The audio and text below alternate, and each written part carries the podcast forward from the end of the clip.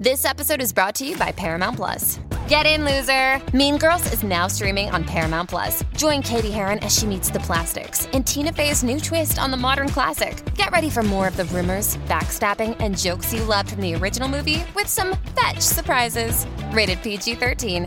Wear pink and head to ParamountPlus.com to try it free. Hello, it is Ryan, and we could all use an extra bright spot in our day, couldn't we? Just to make up for things like sitting in traffic, doing the dishes, counting your steps, you know, all the mundane stuff. That is why I'm such a big fan of Chumba Casino. Chumba Casino has all your favorite social casino style games that you can play for free anytime, anywhere with daily bonuses. That should brighten your day a little. Actually, a lot. So sign up now at chumbacasino.com. That's chumbacasino.com. No purchase necessary. VGW Group. Void were prohibited by law. See terms and conditions. 18 plus. Hello, everybody. This is Marshall Poe. I'm the editor of the New Books Network, and I'd like to tell you that we have a new and improved website. It has two new features that we think you'll love. One of them is a vastly improved search engine so that when you type in keywords, you'll get a bunch of episodes really quick. The other is the ability to create a listener account. And in that listener account, you can save episodes for later listening. So you can create a kind of listening list. We think these features are neat and we think you'll enjoy them. Please visit the site today. Welcome to the New Books Network. Hello, everybody. I'm Morris Ordwang, co-host, a co-host for the podcast Queer Voices, which is found under the LGBTQ Studies on the New Books Network. In this episode of Queer Voices, I talked to Dr. Chris Belcher about her new book, Pretty Baby, a memoir, released in July by Simon & Schuster. Here's a little bit about Dr. Belcher. Chris Belcher is a writer, professor, and former sex worker. She completed a PhD in English at the University of Southern California, where she is now assistant professor of writing and gender studies. Under her working name, Natalie West, she edited the acclaimed anthology We Too Essays on Sex Work and Survival. She was born and raised in West Virginia and now lives in Los Angeles. And welcome to the podcast, Dr. Belcher. Thank you so much for having me. I'm really happy to be here. Well, we're thrilled to have you. The book is a very exciting read. I want the readers to know it's um, it's so much going on. We're going to do our best to get as much of it, talk about as much about what's going on in that book as possible in this uh, short podcast. Um, let me tell the listeners a little bit about the book from the blurb, from the jacket of the book. I like to do that because it helps uh, contextualize what we're going to talk about. The dominatrix is the id of the American of American femininity. She says the words that we all wish we could uh, when we find ourselves frozen in the presence of men. No is principal among them. So writes Chris Belcher, who appeared, destined for a life of a conventional of conventional femininity after she took first place in an infant beauty contest, a minor glory that can follow you around a working class town of 1,600 people in rural West Virginia. But when she came out as queer, the conservative community that had once celebrated its prettiest baby turned on her. A decade later, living in Los Angeles and trying to stay afloat in the early years of a PhD program, Belcher plunges into the work of a pro dom. Branding herself as LA's renowned lesbian dominatrix, she specializes in male sex and male climates who want a dom to make them feel worthless, shameful, and weak. All of the abuse regularly heaped upon women for free. A queer woman whom men can trust with the unorthodox sides of their sexualities, Belcher is paid to be the keeper of the fantasies that they can't enact in their everyday relationships. But moonlighting as a sex worker also carries risks, like the not so submissive who tries to turn the tables and the jealous client out for revenge.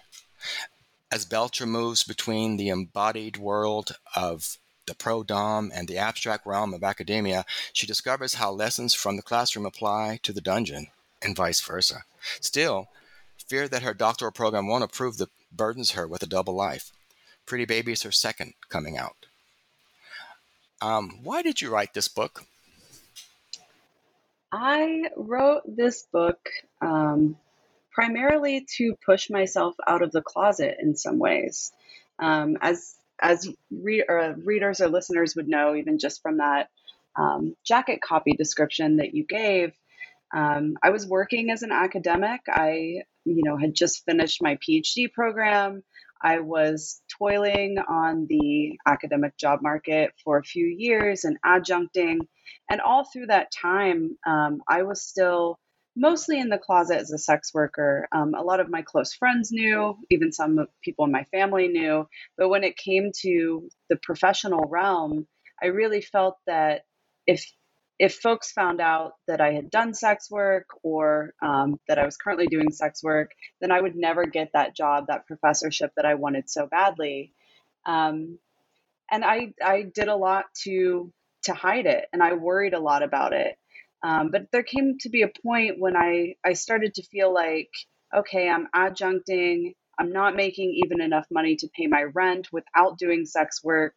Like, why am I hiding parts of myself? Why am I not writing the work that I want to write um, for this particular job? Because I was very interested in, in writing about sex work and I had learned a lot um, about gender and power and sexuality from the dungeon. And those were the things that I was, you know, applying for jobs and saying that I was an expert in. And so why was I not writing this book um, just to keep my job as an adjunct? Um, and so I just decided that I was going to, instead of, you know, quietly coming out, I was going to fully embrace it and write this book and, and write the book that I wanted to write. Um, and I do think that it paid off. I do think that I'm, you know, not only a more like able to live a more honest life, but also able to, um, you know, do my job better by by talking about what I've learned. Yeah, thank you. Uh, that it seems that now that the university would be very, very pleased with you. They have a real expert teaching. Uh, this this is not something that uh, a lot of people know about. Um, so y- you've lived it, and now you're teaching as well as writing. Um, I think they should be very, very happy with you. Is that the case, or as they learn? Um, I, I mean, I think so. I, you know, I'm I'm currently appoint, jointly appointed in a writing program and um, in a gender and sexuality studies program at USC. Um, you know, but I don't I don't think that um, the stigma really goes away. Even though I've thus far had professional support, and I feel um, I do feel supported in, in my programs. I think that you know, even in queer theory, which is what I was studying when I was in graduate school and what some some of what I teach now, I think there is a bit of a disconnect between the scholar and the subject, especially when the subject matter is sexuality, um, can be you know things like BDSM play, or could be like um, exhibitionism or um, other forms of um, you know, sexual, like quote unquote perversion. I think that, you know, the scholar that studies these things is kind of at a remove. Maybe it's an artist who's engaging in um, in the in this kind of practice, or maybe it's um, a community that the scholar came from but is no longer a part of. I think that there is this kind of disconnect that what happens in academia can it sometimes be, um, you know, keep sexuality at arm's length and and for some from for some reasons that's a good thing. Um, you know, sexuality can only be a part of our classrooms in certain ways, but um, I do think it's still a, a bit of a challenge to say, you know, I'm a sex worker, I've done sex work, and I'm also a college professor.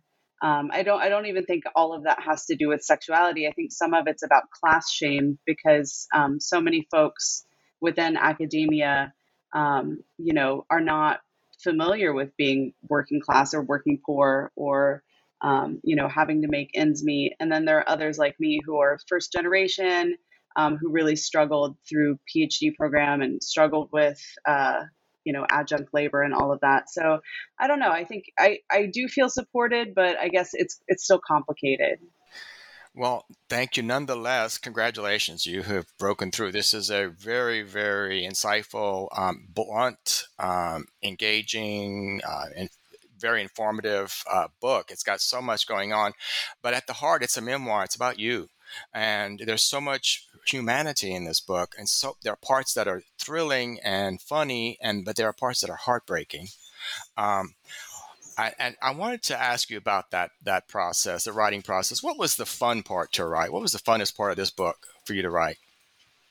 Um, I think for me, honestly, getting to write about my childhood in a way, you know, I was really committed because so much um, ink has been spilled, especially by outsiders, about Appalachia and and and queerness and, and, and gay folks who might live in Appalachia or live in parts of the South, et cetera, um, that just misrepresents, maligns, right? Like there's a, there's a, just a lot of misrepresentation about the place where I grew up, and so a lot of what I was doing was kind of setting aside for a time a lot of the complicated feelings I have about the place where I grew up because it was very much marked by homophobia, sexism, um, and trying to recover and remember all of the beautiful things that I did grow up with and the beautiful people who were a part of my childhood. Like, even if the things that we were doing um, were quite uh, devious and mischievous and all of those things, like,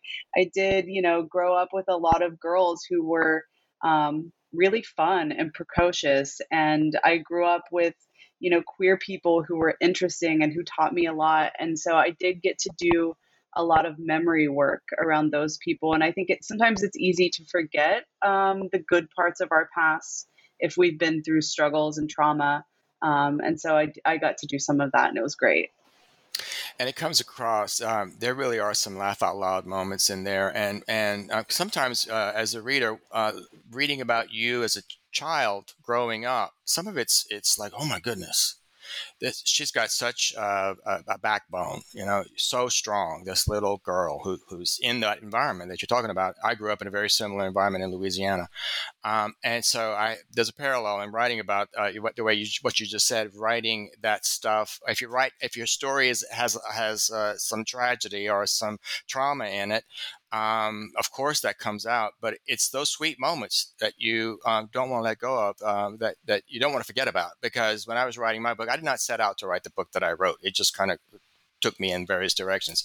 But I know that I know what you're saying when you say you wanted to get that um, those stereotypes um, uh, explained or debunked in a way that uh, only a person who's been through it can, and you did. Because uh, again, I'm I'm read I'm a reader from the South, and I'm saying, yeah, that's right, that's right, that's right. Um, and it was fun to see to to. To, to, I enjoyed there were so many parts like I said that I enjoyed because of the the sheer humanity of it these are children and they are doing like you said rambunctious things like wow that kind of reminds me of growing up um, and the LGBTQ angle, that queer part, is like uh, for for the for the listeners out there who are not part of that community but who are interested in how it works, you give a very good primer on growing up, uh, coming of age in this book about that. It, that's that's a service you've done beautifully in this book, whether you wanted to or not. um, but let me ask you. Let's go the opposite of that question. What's the what was the hardest part to write for you? Um, I think for me, it was very difficult to write about my parents. Um, you know, and mo- most memoirs will, right, feature parents. And, and you hear a lot of times people say, like, I want to write this book, but I'm afraid of, of what my family is going to think. Or I want to write this book, but I've heard this multiple times since writing this. I want to write this book, but I'm waiting for my parents to pass. Um, a lot of people feel this way. Um, and i think for me like i i knew that the work was urgent enough for me that i wasn't going to wait. Um, and i have relationships with my parents and and they are complicated like all of us are. Um, and i had to do a lot of work to be fair to them. And i think that some of that actually did involve some forgiveness. I think that you know for lgbt folks who might you know, come out. Like I came out quite early when I was in high school and have, you know, this conflict with their parents if their parents don't accept them off the bat. You know, you can kind of calcify that hurt and then move past it into adulthood. And um, and I think I had done that, but writing the book caused me to to have to go back and not only you know rework some of these parts of myself that were wounded but also make sure that i was fair to my parents and that i was writing them in an honest way. Um, and and that did involve forgiveness. Like i had to to get to a point where i could understand the ways that they responded to me in order that i would be able to to get it on the page in a fair way. And so um, that was that was really difficult. The whole process of figuring out how to talk to my family about the book was difficult. Um, you know Yeah. and that's you know that's not a craft based thing i can tell you in terms of writing craft uh what was difficult but like for me like that that was kind of it emotionally I get it. I totally do. I, I went through the same thing with my book. Um, I, and and I don't remember. Uh, I apologize if you mentioned in your book whether your parents are still living. hmm yeah both of my parents are still living. Um i have a really close relationship with my mother. My relationship with my father has been a bit strained and and I was, you know, concerned that if I came out to him as a sex worker that he would disown me sort of for the second time. Because if, if you pick up the book and you, you read it you'll find that when i did come out um, i didn't talk to my father for a very long time and i was afraid that was going to happen again when i came out as a sex worker and so when i did talk to him about the book i actually asked him not to read it um, I told him what it was about, and I said, you know, I don't think that this will be good for our relationship if you read the book. And he agreed to that and said that he was proud of me for writing a book and no matter what it was about. And I think that was, you know, as far as we were going to get. And I think that that's actually a good place to be. Yeah, um, I'm getting I get I'm getting uh, goosebumps as you tell me these things. Um, tell us these things. We have a big audience. Um, the um, the the relationship with your mother you say is good and strong today. Um, tell us a little bit more about your relationship with her. Yeah, well, I mean, you know, in the book, um, a lot of the the funniest moments I think are with my mom. Um, she The mullet haircut story is hilarious. yeah, maybe I'll tell folks a little bit about that story because it, it is the title story of the book um, as well. Um, when I was a when I was a, an infant, my mother entered me in this pretty baby contest that you you read about in the um, in the book's description. But in the book, the way that comes up is that I'm you know 16 years old. I had just had my first queer experience with another girl. I was looking through family photo albums and I was still kind of, you know, bogged down with a lot of shame about my own, you know, budding queerness and, and what that would mean and a lot of internalized homophobia. And um, and I was still very much committed to being in the closet and being a cheerleader and, and you know doing all of those things. And I was home for the summer. I was like flipping through photo albums of of me as a kid, and I found that photo of me um, in the Pretty Baby contest. And my reaction to it was to look at my mother's haircut. And she had this, like, my, my mother has, um, you know, auburn, like, red hair. And she had this, like, big red mullet. And my reaction was to say, Mom, you have a lesbian haircut. Like, how did you have a lesbian haircut? And this, um, you know, sort of like, again, like internalized homophobia, this reaction. Um, you know, was the first thing that I could think of. And my mom said to me, that wasn't a lesbian haircut. That was a bitch haircut. Like, I wanted to be tough. I wanted to be a bitch. I wanted to stand up to your father.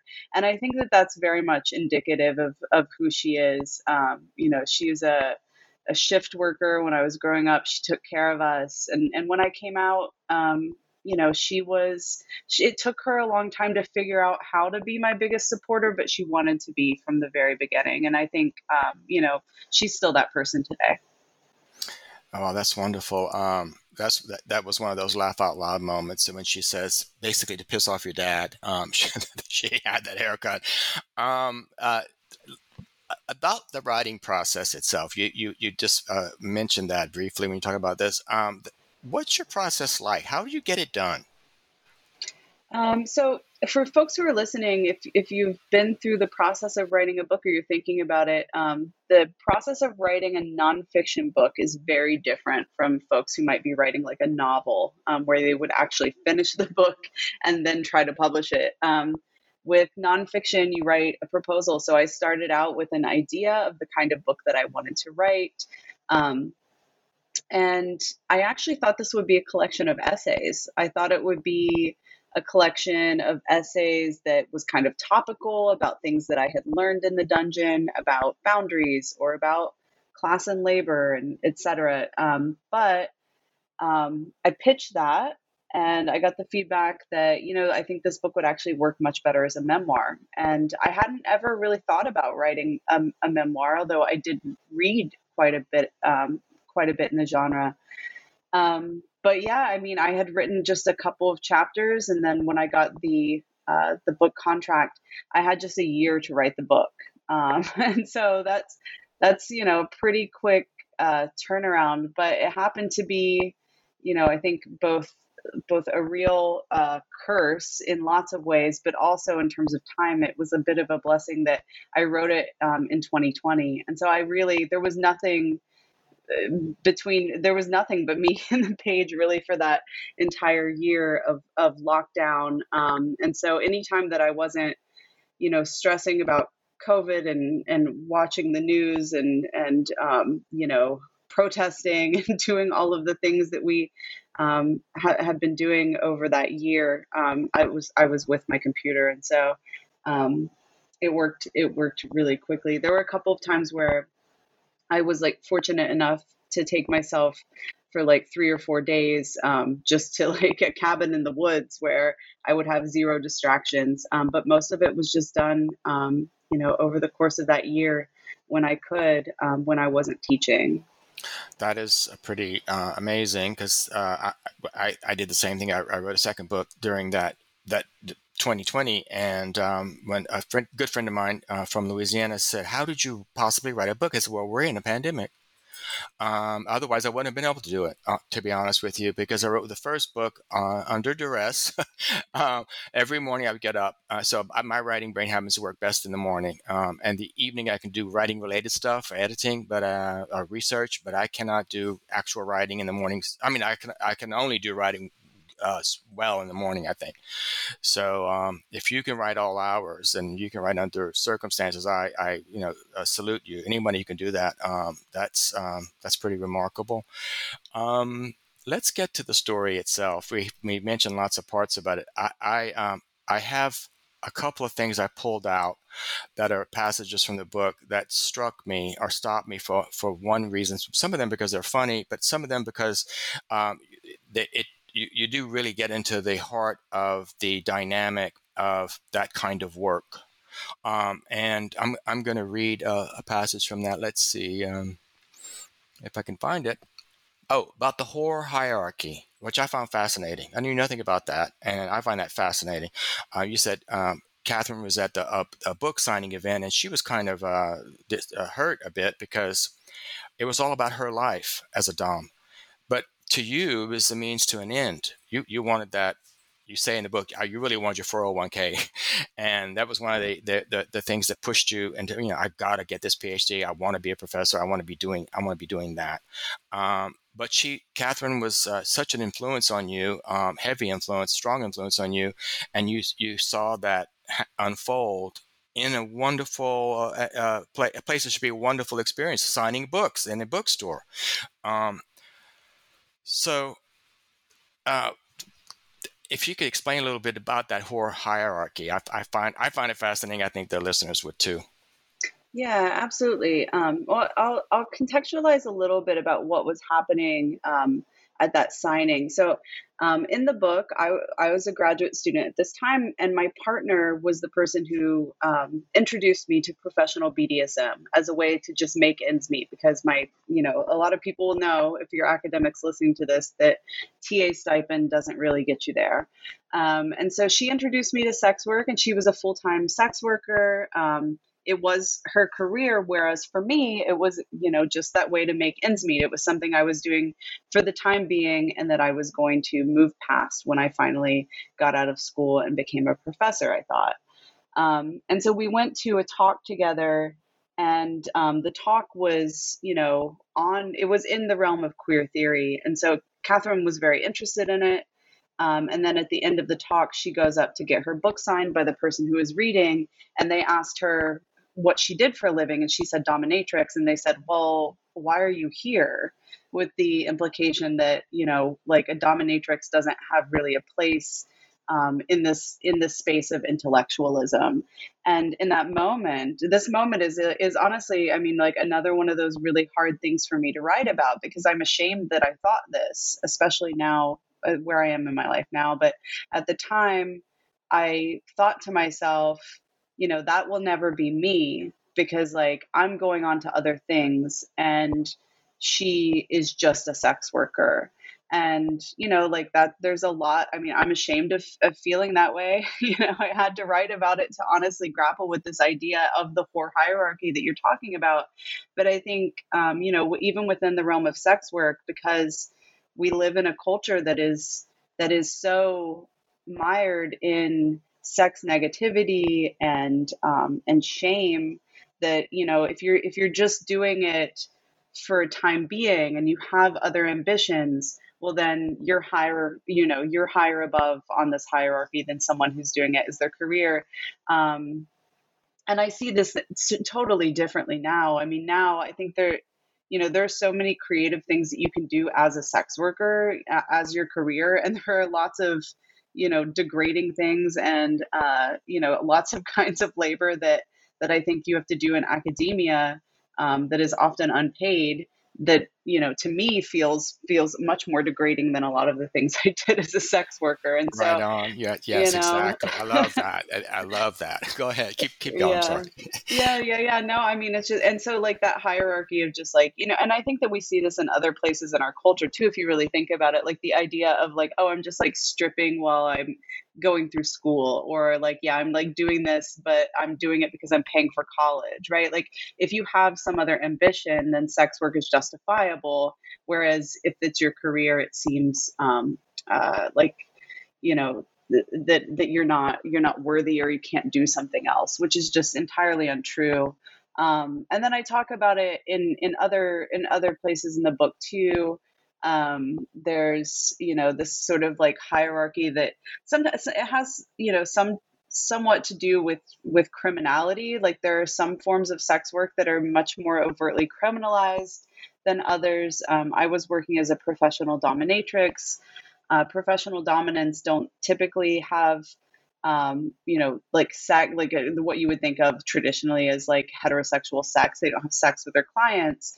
And so the sort of proximity to criminality, also proximity to um, you know a client's body intimacy with a client's body like all of that is kind of used to justify again this hierarchy where um, a dominatrix can feel like okay i'm i'm a sex worker but i'm not the kind of sex worker who has actually who has sex with her clients like an escort might um, and so you know like all of that becomes part of the book as well because i do um, you know, I did very much want to paint a nuanced portrait of like these different forms of sex work and what was going on.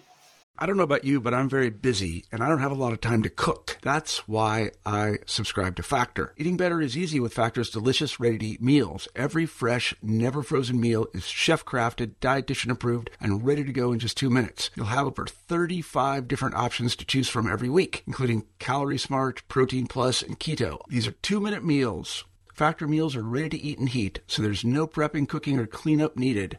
They're flexible for your schedule. Get as much or as little as you need by choosing your meals every week. Factor is the perfect solution if you're looking for fast, premium options with no cooking required. Sign up and save. We've done the math, and this is important. Factor is less expensive than takeout, and every meal is dietitian approved to be nutritious and delicious. Head to factormeals.com slash NBN50 and use code NBN50 to get 50% off. That's code NBN50 at factormeals.com slash NBN50 to get 50% off.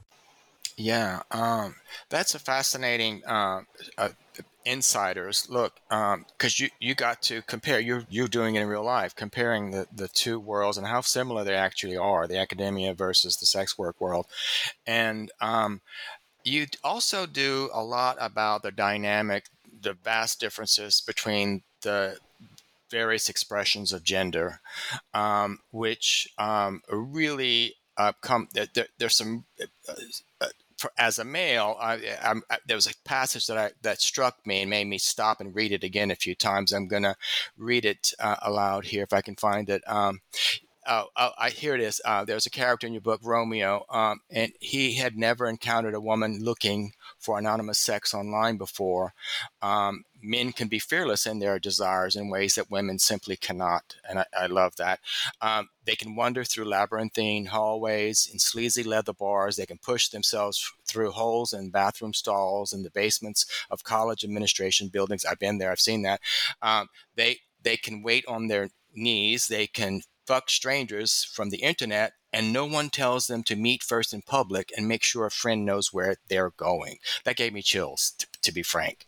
Um, that how we in the male gender take for granted the ease that we can have sex. A lot of straight men, I've heard this as a comedian recently say that, you know, the gay men, they, you know, they, they can just go ahead and do exactly what we straight people can't do. They go right to it and they get right at it. They have no, they don't blink, uh, basically. So, um, t- if you could explain, uh, expand about that, about how different it is to be based on your gender, how different it is to be in the world.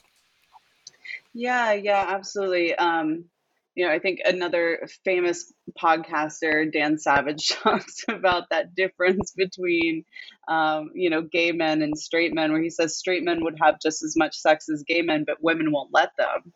Um, and I think, you know, like there are so many different reasons for that. I mean, I do think, you know, a lot of it's socialization, like women don't you know learn to embrace their sexuality from a young age. And if they do they're punished for it. Um, and that was like certainly a, a, lot of lessons that i learned about sexuality and desire when i was a teenager and adolescent. And all of that is is very much in the book as well. Um, and i think you know if you move out into the world and, and past that and you you know embrace a kind of like feminism or sex positivity and you're comfortable with your desires um, and you want to move in the world in, in a much more um, sexually open way as as I, I've been able to do.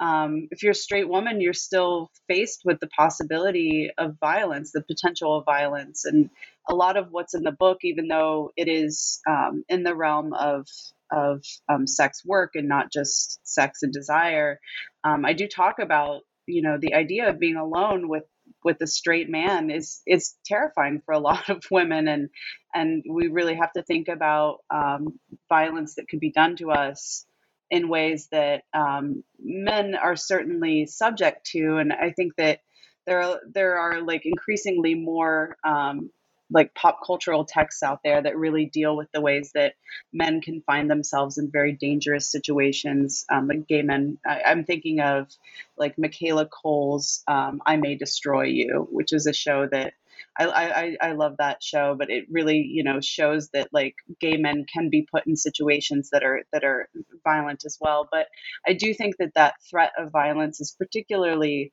acute for women. And um, in the encounter in the book with Romeo, um, that was the the first time where I wanted to seek out, um, you know, like anonymous sex um, for myself. It was something that you know I had provided in a way for clients for for many years, and I got to the point where I was thinking like. Well, I provide this for everybody. Like, what would it be like if I tried to seek it out for myself? And I think, um, you know, the lesson that I learned there uh, that I try to articulate in the book is that um, I'm just never going to be able to access that in the same way that these men are because I'm I'm just caught up in this matrix of fear, um, whether it might be fear for my own safety or you know like thinking about like could I actually make a man afraid of me? Um, is that actually even possible?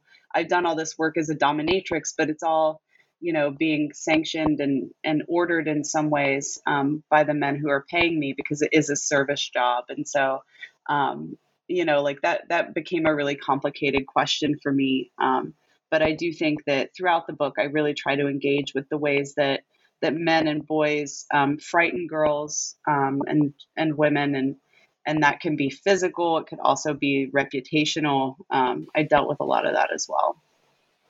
Um, that was a particularly strong, uh, powerful um, uh, piece uh, about you and Romeo. And what I thought was, uh, it was, I, it, it, comes off that your explanation about the, the, the the differences, the fear factor, and those things, but also you were doing it in a very clinical, almost way. You were meeting up with him. You wanted to find. I think your quote was something like, "I wasn't looking for pleasure. I was looking to just to have sex with a man," which is not necessarily the same thing, you know. Which I found I, I laughed out loud at that because I thought, you know, with all that build up, I was like, yeah, that's you know, just I, I, I can get it. I can see it. Sometimes you know, in all in all of the dynamics, no matter what it's uh, gender or, or you know we we are um, uh, privileged. We all have privileges, but they're so different depending on where you are and what color your skin is and what your gender is and all that. Um, but uh, it seems the straight white male has the most privileges in this world. I'm just going to throw that out there. It's, people will probably yell at me, but I think they do actually have more privileges than they know, and the rest of us have to work around that. Um, have to think about it. They don't think about it. Uh, and I found that coming through. I mean, you, are you're you're not a man hater. Um, you know, you're not you know an evil man hating lesbian dominatrix.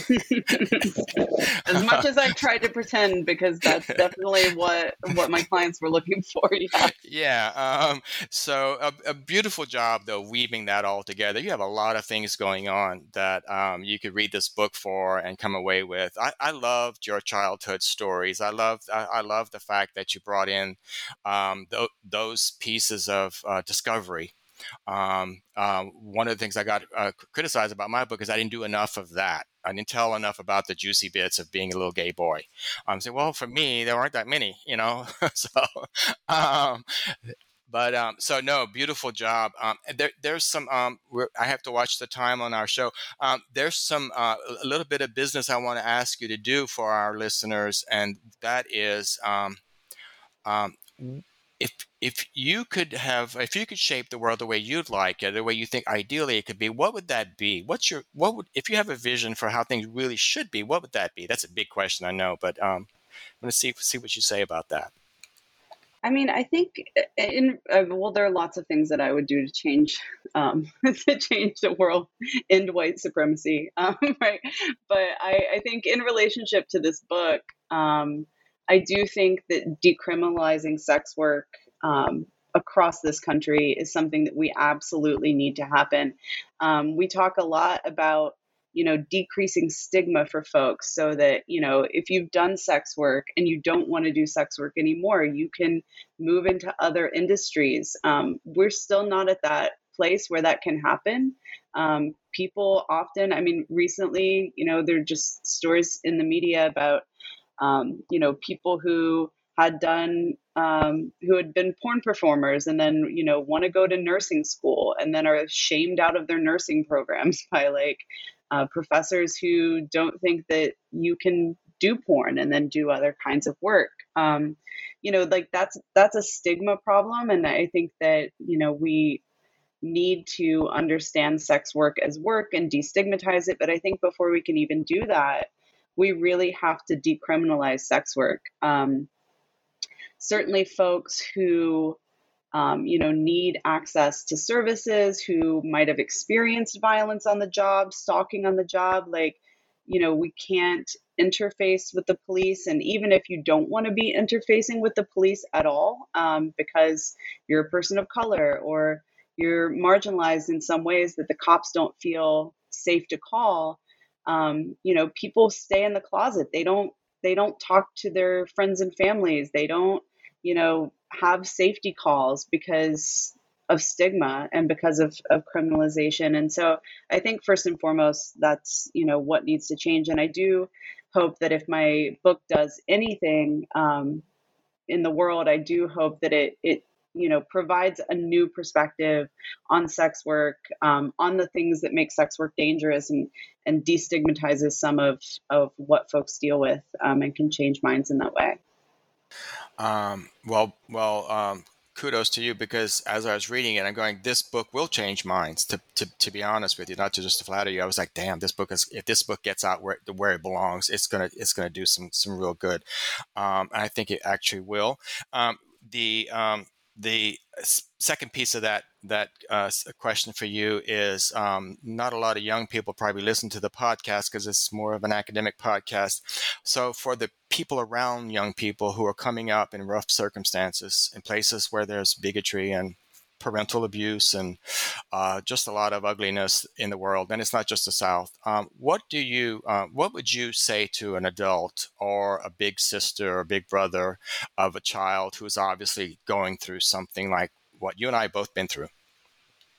I mean, I think you know, creating safe spaces for for kids to just share who they are. And I mean, you know, we're living through a time in which um, you know, adults in some places are making it absolutely impossible for children to tell to tell us what they're going through, right? Or, um, you know, making it impossible for adults to show, like, hey, I'm an open, safe person to talk to, right? With like, don't say gay bills and, you know, things that are happening, or even, you know, like the, the, you know, stigma that parents of trans kids are facing, especially if they're trying to be good parents and, and get those kids um, the care that they deserve. I mean, we're just we're living through a time that is really scary. I think for um, for queer kids and for adults who want to support queer kids. Um, but I would say, yeah, as much as you can, like make space to listen, um, and don't write off, uh, you know, like the things that kids are going through as as you know just like overly dramatic or just a phase or whatever it is like to actually take people seriously um, in their feelings i think is is first and foremost really important and i would say you know beyond kids like if there are academics like listening to this podcast um, I would say know that you have students who are sex workers. You absolutely do have students who are sex workers who might be engaged in cam work or OnlyFans work or even um, who are doing um, you know in-person service sex work. Um, you know i've i've had those students um, and they feel oftentimes like they can't write about their experiences that they would be um, invalidated or um, looked down upon in the classroom. And i would just encourage folks to again you know make sure that people know that you're an ally and that they're safe talking with you and safe exploring like the full experience of themselves in classrooms. I love that you've added that to that question because that was a kind of my next question, but you've answered it. So, yes, exactly what needs to happen in academia. So, you did a beautiful job. Thank you of bringing that uh, all to a close. Um, we we are um, at the end of our our, our, our talk here today um, with Dr. Chris Belcher.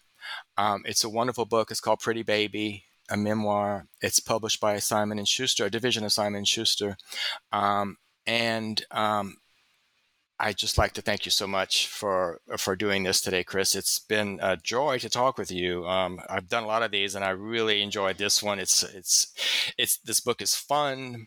This book is heartbreaking. This book is informative. It's it's. I hope it does what we talked about just earlier. It, I hope it breaks some ground where it needs to be broken because you're absolutely right on things need to change.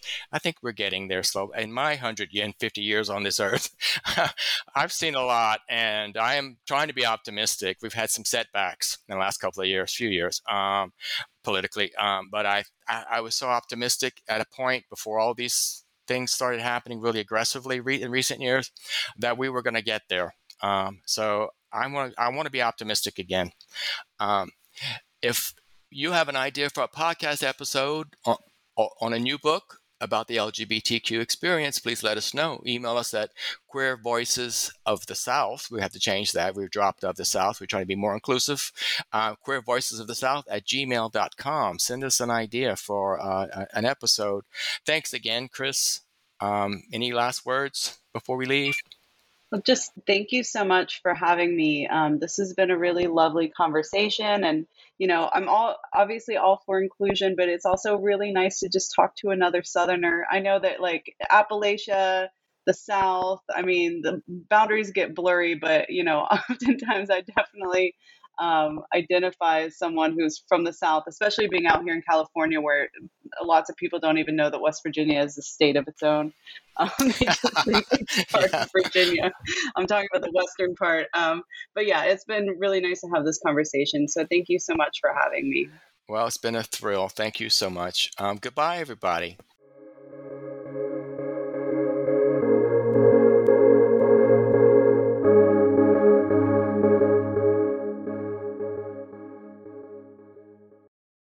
Is Ryan here, and I have a question for you. What do you do when you win? Like, are you a fist pumper?